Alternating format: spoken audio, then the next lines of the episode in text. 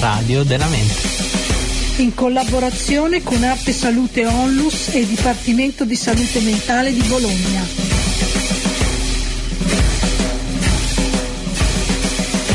In questa puntata sentirete parlare di un buco nero della storia del Cile, una storia, una vicenda terribile, ma non è che ci stiamo dimenticando delle vicende brutte eh, italiane. Alla settimana della salute mentale a Modena un convegno ha avuto come titolo Curare senza legare, missione possibile? E in questo convegno è stato detto che è possibile curare senza legare perché si è parlato di tre casi, San Giovanni in Persiceto in provincia di Bologna, Carpi e Ravenna. Sono tre luoghi dove gli SPDC, servizi di diagnosi cura, non hanno legato. Ravenna il 3 ottobre ha festeggiato 13 mesi senza contenzione, 13 mesi in cui non è stato fatto nessuna contenzione sui pazienti, quindi dimostrando che è possibile curare senza legare. E eh, sabato un convegno al Rizzoli a Bologna aveva come titolo Liberi dalla contenzione. E si occupava in questo caso non di pazienti psichiatrici ma di anziani analizzando la situazione delle 57 residenze che nel bolognese ospitano pazienti anziani. Curare senza legare è una missione impossibile? Sembra proprio di no. Ne parleremo molto nelle prossime puntate.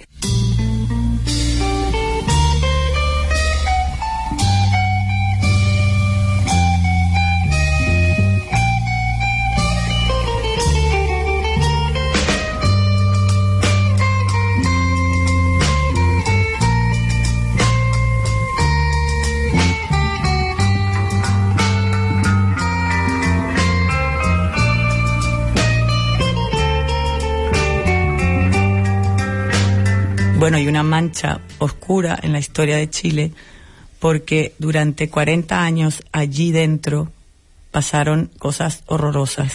Colonia Dignidad è una macchia scura nella storia del Cile, perché per 40 anni dentro a Colonia Dignidad sono successe cose orribili.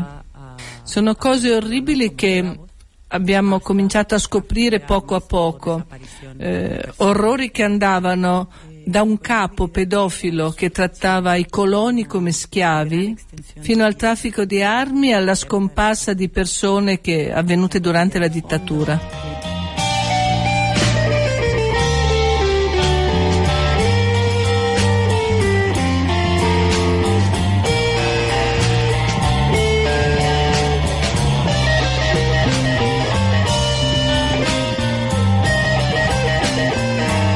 Salve psicoascoltatori, quella che avete sentito è la voce di Laura Larra, una giornalista e scrittrice cilena che è venuta mm, nei nostri studi a raccontarci e a parlarci de, del suo libro dal titolo Sprinters, dove si parla della, mm, di Colonia Dignidad, che è un luogo eh, nel quale sono state commesse enormi nefandezze, una macchia oscura nel Cile, nella storia del Cile. Oggi eh, ci racconterà, attraverso una, una, lunga intervista, la storia di questo luogo. Hola, hola, oh. gracias Cristina por la invitación. Eh, sí, soy Lola Larra, escritora chilena.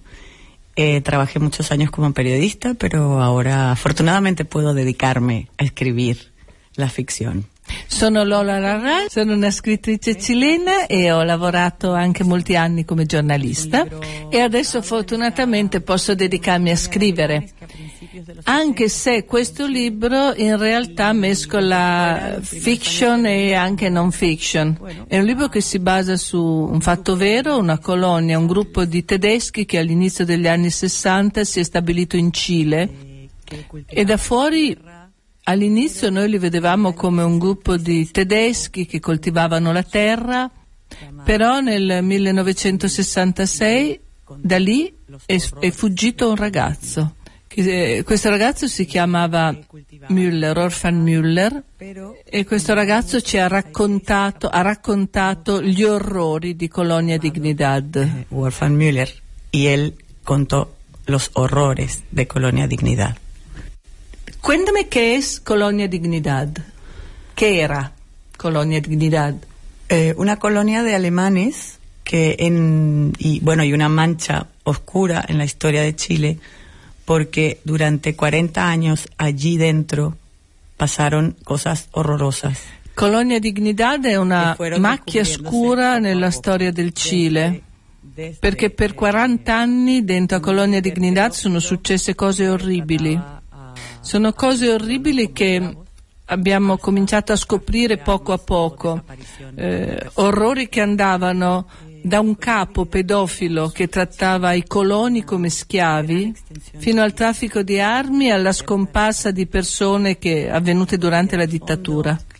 Colonia Dignidad è al, è al sud del Cile, in una grande estensione di terra, vicino alle cordigliere, in fondo c'è la cordigliera, il clima è meraviglioso, il paesaggio è bellissimo e lì in 5.000 ettari vivono 300 coloni.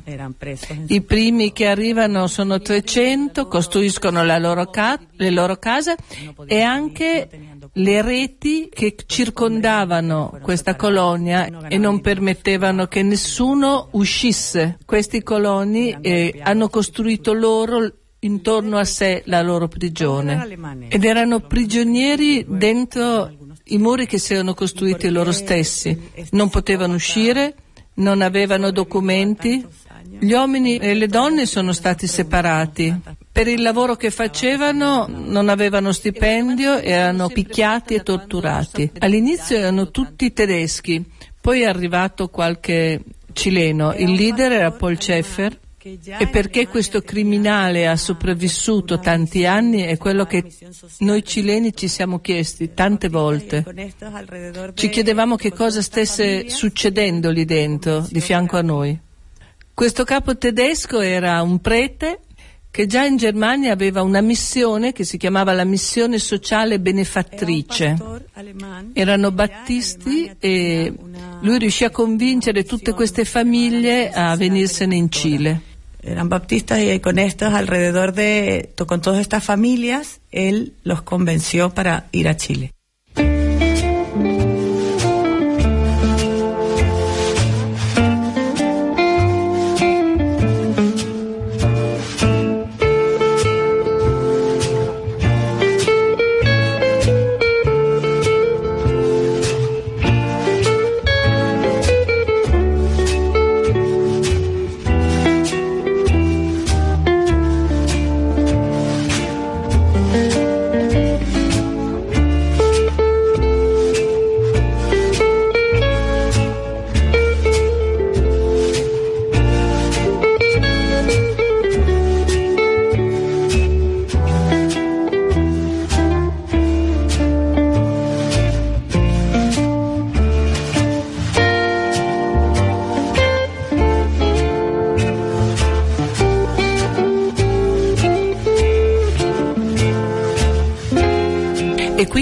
Queste persone che, sono, che erano in Colonia Dignidad si erano trasferiti dalla Germania al Cile per vivere una vita di comunità, aderendo quindi a questa vita, a questo tipo di vita. Sí, estaban buscando un paraíso en la tierra.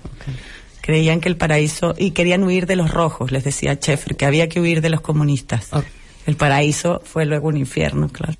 Stavano cercando un paradiso in terra e il capo gli diceva che dovevano scappare dai comunisti, andarsene dai comunisti.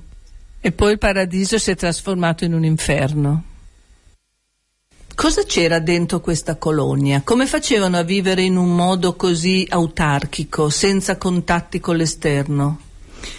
Justamente eso exacto es lo que Questa è esattamente la domanda che io mi sono fatta quando ho iniziato il mio racconto. Io non volevo raccontare il caso criminale o giudiziario di Colonia Dignidad.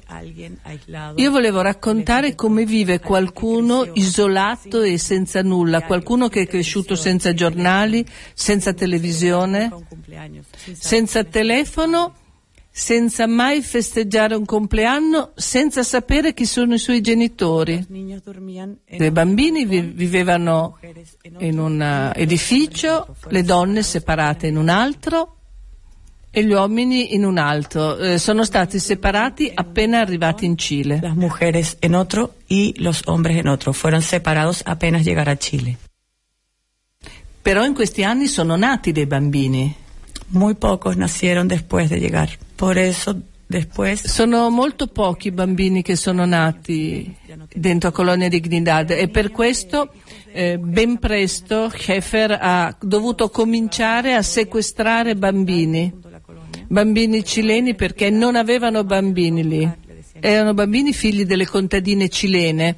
Eh, loro li portavano mh, alla colonia nell'ospedale che la colonia aveva fondato. Erano donne analfabete. Quando tornavano per prendere i bambini nella colonia, nell'ospedale, gli dicevano che il figlio era morto. y cuando la madre lo iba a buscar le decían que su niño había muerto.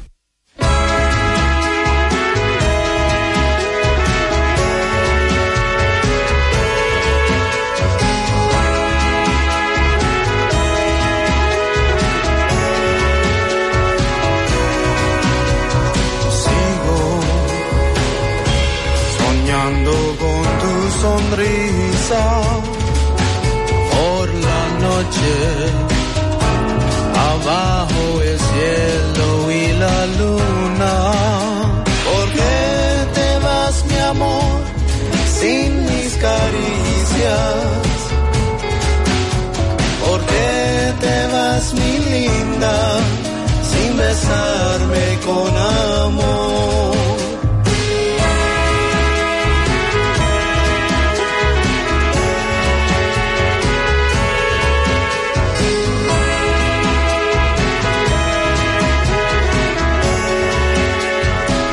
Di continuare in questo racconto veramente terribile, per quanto tempo è durata Colonia Dignidad? Colonia Dignidad existe todavía. Es distinto porque eh, el año 1900 Colonia Dignidad esiste ancora. Nel 1997 per la prima volta la polizia è potuta entrare a Colonia Dignidad a cercare Cefer che era latitante per dei reati. Cefer infatti è, è finito in carcere ed è morto in carcere. C'erano state molte denunce contro Schaeffer ma solo per evasione delle tasse e solo nel 1997 è stato dichiarato un ricercato e quindi è stato, è stato possibile catturarlo. 1997 se pudo declarar la búsqueda judicial de Sheffield. E come mai c'è stata tutta questa omertà? Come mai nessuno... Io mi ricordo per esempio che nel 1983 un giornalista ha cercato di entrare, è stato preso e portato a fare un giro in jeep senza poter scendere, senza poter parlare con nessuno, eh, senza quindi poter avere nessun tipo di eh, informazione reale sulla situazione. Ma erano 83, dall'83 al 97? No ha pasado nada, no es la nadie entiende. Non è successo niente. Nessuno riesce a rendersi conto come tutto un paese abbia girato gli occhi dall'altra parte, di fronte a tutto quello che stava succedendo. Vabbè sì, c'è stato qualcuno, c'è stato qualche avvocato, qualcuno che ha fatto delle ricerche, ma nessun governo di nessun colore politico ha messo fine a questo orrore.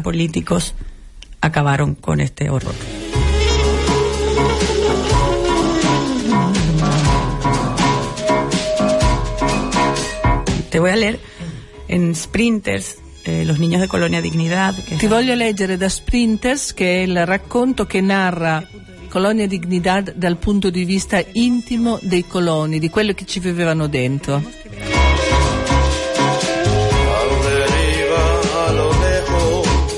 Dobbiamo vedere la colonia come una specie di stato mentale, claustrofobico, ossessivo, carcerario, che impregna la vita di tutti. Bisogna raccontare la storia di quelli che sono rimasti e di quelli che se ne sono andati. E di come questi ultimi segretamente e in un modo morboso ignorano questa storia, prigionieri della sindrome di Stoccolma. Dobbiamo riflettere su come la colonia Dignidad è lo specchio di quello che può succedere in ogni paese.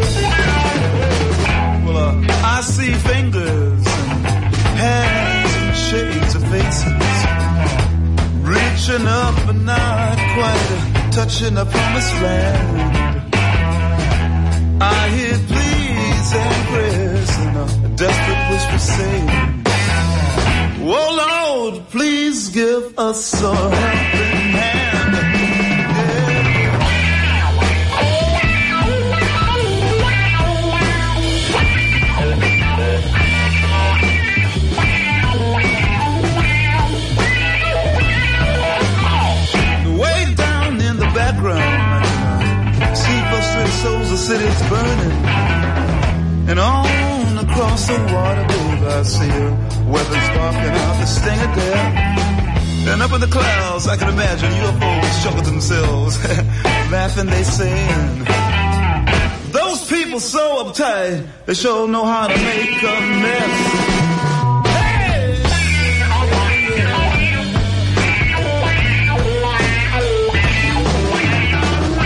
Stiamo ascoltando la scrittrice eh, cilena eh, Lola Larra che ci sta raccontando la storia di Colonia Dignidad.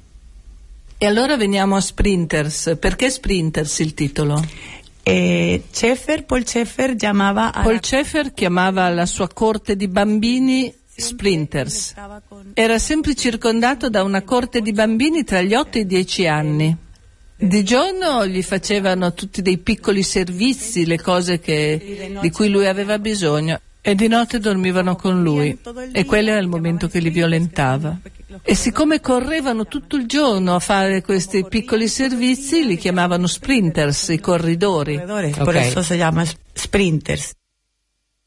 Il libro racconta da che punto di vista? Dal punto di vista dei bambini, dal punto di vista di un osservatore esterno, dal punto di vista di uno che vive lì adulto? Sí, el, eh, el personaje principal y el que... Il personaggio principale che a me commuove è Ludgarda, una donna che ha sempre vissuto dentro Colonia Dignidad e quando il libro comincia attraverso di lei noi possiamo ricordare la sua infanzia e anche l'infanzia di altri bambini. E quello che davvero vorrei che succedesse al lettore è che attraverso di lei si potesse capire perché qualcuno è rimasto dentro Colonia Dignidad e anche come si può sopravvivere all'orrore. Ludgarda è un personaggio pieno di speranza, è un personaggio coraggioso. È coraggioso e a 50 anni decide di uscire da Colonia Dignidad per risolvere un mistero che c'è nella sua vita. Lola, è successo davvero però che qualcuno abbia cercato di, sfug- di fuggire dalla colonia, dei giovani soprattutto, io ricordo. Sí, hay muchos. Está Wolfgang Müller que intentó... Sì, ci sono molti giovani che davvero sono fuggiti, hanno cercato di fuggire. Negli anni 60 Müller, come ho detto prima, e poi nel libro c'è un film che invece non, non esiste, che non abbiamo mai potuto vedere perché non esiste, che racconta un altro fatto vero ed è la fuga di Tobias Müller e Salo Luna nel 1997. Sono riusciti a scappare davvero e prima di Tobias Müller è fuggita una coppia. Era una coppia di coloni che è scappata, tutti raccontavano quello che succedeva lì dentro e la società cilena non, non gli credeva o guardava da un'altra parte, distoglieva lo sguardo. O no les hacía. Y miraba para el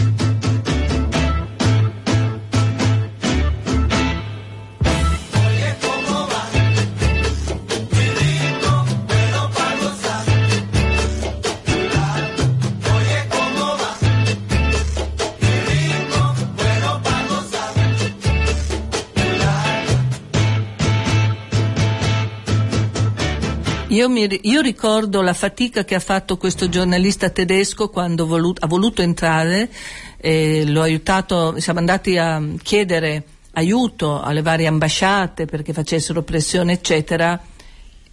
e tutte era come se non volessero mettere le mani in quella cosa lì. Yo intenté entrar a Colonia Dignidad varias veces, lo logré en 2006 y entrevisté a colonos que todavía vivían, vivían ahí. Ho provato molte volte io a entrare a Colonia Dignità, ci sono riuscita nel 2006, ho intervistato quelli che ancora vivevano lì. E loro continuano a vivere perché credono di vivere in un paradiso. No, porque no pueden vivir en la sociedad, no saben cómo vivir. No, loro continuano a vivere lì perché non possono vivere in una società, non sanno come, non sanno come vivere nella nostra società, non hanno mai usato il denaro, per esempio. Non sono mai andati in una banca o in un bancomat o al cinema, non hanno mai fatto vacanza. Molti di loro non hanno mai visto il mare. Prima avevano una scuola dentro. Questa scuola adesso funziona solo come asilo e si pensa che i, gra- i più grandi li mandino eh, fuori, al collegio fuori, scuola, alle scuole fuori.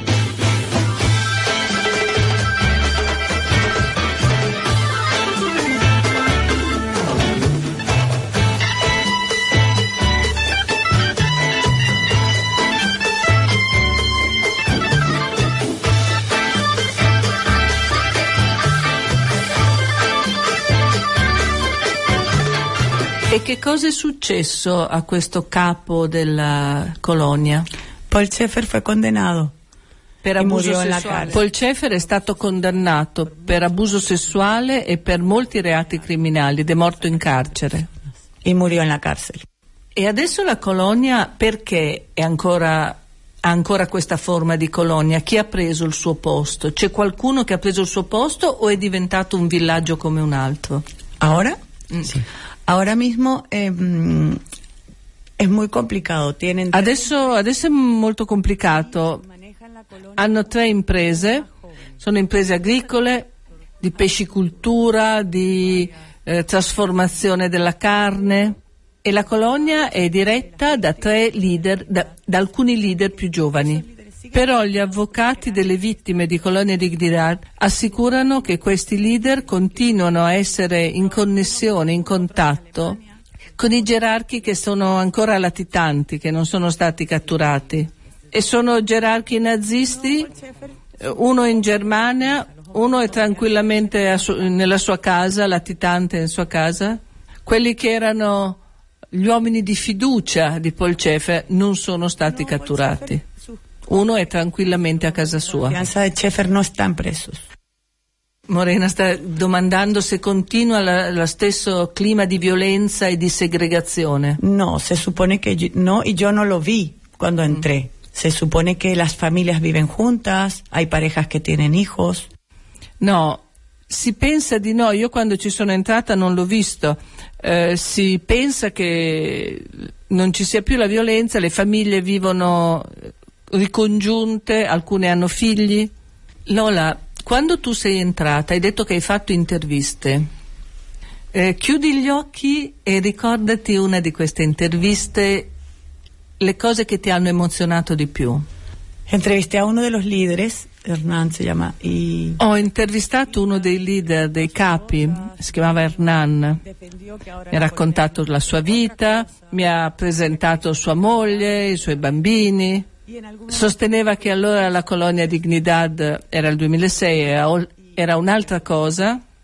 Mi disse che le cose erano cambiate completamente e poi in un momento mi disse io sono stato uno degli sprinters di Paul Schaeffer a dieci anni e sono riuscita a superarlo. de Paul Schaeffer a los 10 años y pude superarlo.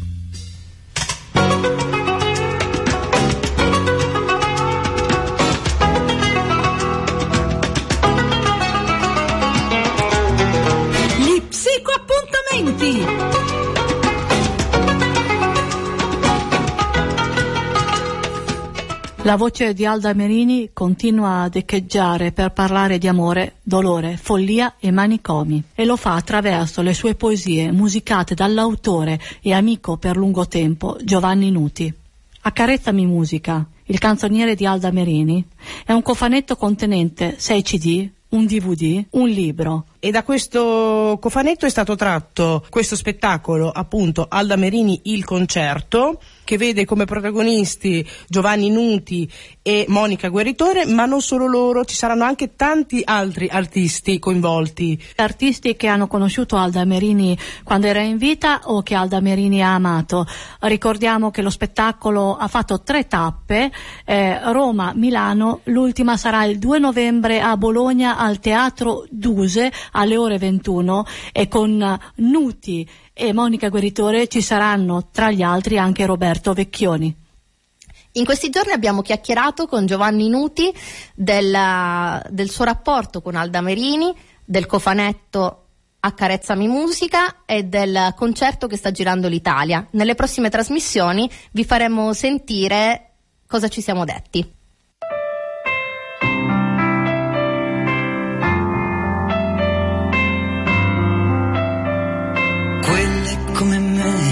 Regalano sogni anche a costo di rimanerne prive. Quelle come me donano l'anima perché un'anima da sola è una goccia d'acqua nel deserto. Quelle come me tendono la mano ed aiutano a rialzarsi rischiando di cadere a loro volta. Quelle come me guardano avanti, anche se il cuore rimane sempre qualche passo indietro. Psicoradio. Scriveteci all'indirizzo di posta elettronica psicoradio-gmail.com Visitate il sito www.psicoradio.it Psicoradio la radio della mente.